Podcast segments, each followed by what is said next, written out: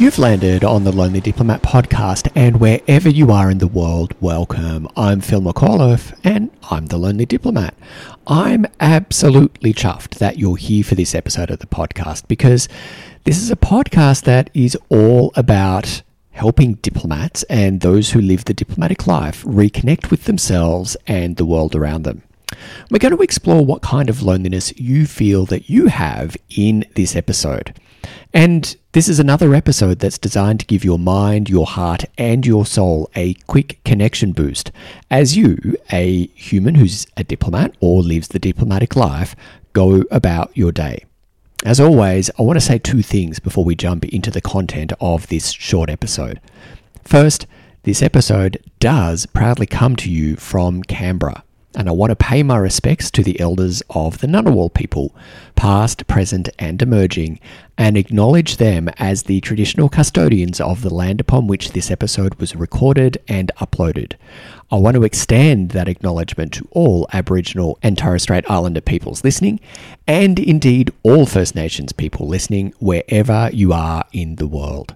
Secondly, I want to acknowledge and celebrate you, dear listener I want to recognize the courage you've shown in pressing play on this episode because very few people look for content on loneliness in diplomacy unless they recognize that they've been feeling lonely while living the diplomatic life. Pressing play may have felt like a big step, and I want to say that I see you and I recognize your courage.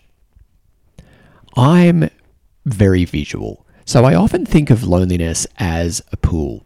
There are many ways to enter the pool, but once you're in, you're in. How did you enter the loneliness pool? How did you find yourself experiencing loneliness? Indeed, what kind of loneliness do you have? Was it due to the loss of someone important to you, such as a spouse, a family member, or a close friend? Did life's circumstances push you in, such as through grief or bereavement? Or did you, through a series of countless decisions over time, wade into the pool yourself and almost awaken to find yourself in over your head? And while the circumstances of how you got into the loneliness pool are important, well, sometimes they don't matter at all. Because once you're in the loneliness pool, you're in. And every human, including you, my dear diplomatic friend, finds themselves in the loneliness pool at points in their lives. However, it's critical to remember that you're not meant to stay in there. It's only meant to be a temporary dip. And the response in how you get back to a state of feeling connected or out of the loneliness pool is slightly different. Grief and bereavement can bring an initial shock, an overwhelming shock. And that shock may lessen over time, but the grief remains. And sometimes it's a case of getting through the day as the grief washes over you. by contrast, moving out of a state of chronic loneliness, that which you can find yourself after making many decisions over time, and then realizing you're in over your head in the loneliness pool is different. And that kind of loneliness is the kind where you feel that you deserve to stay in the loneliness pool.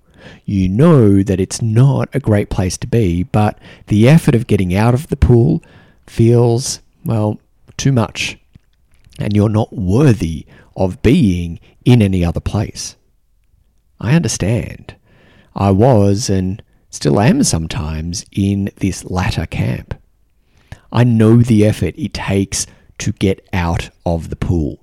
I know the effort it takes to simply think of how to get out of the pool.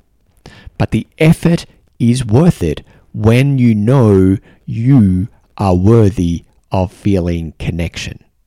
And that effort starts when you accept your loneliness and commit to listening to it to get the connection you've been missing.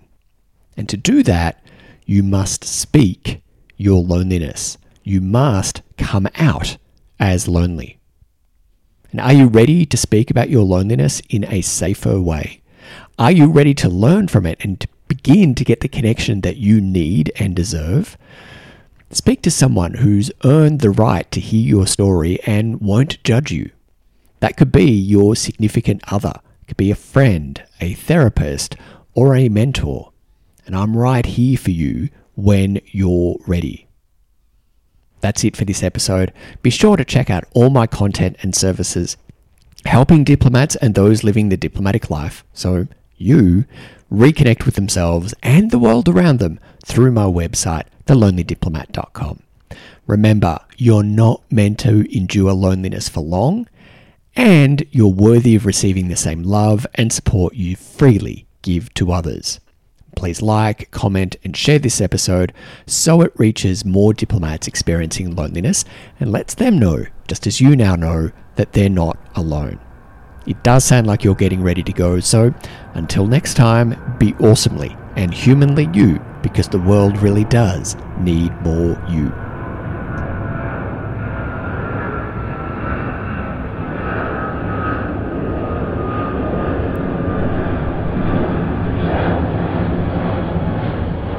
All sounds used are freeware in the public domain. All views expressed in this episode are my own and do not reflect any official position. I am not a licensed mental health professional. I encourage you to seek the services of a licensed mental health professional if the content of this episode challenged you beyond your current capacity to mentally, emotionally, and or physically respond yourself. Thanks for listening.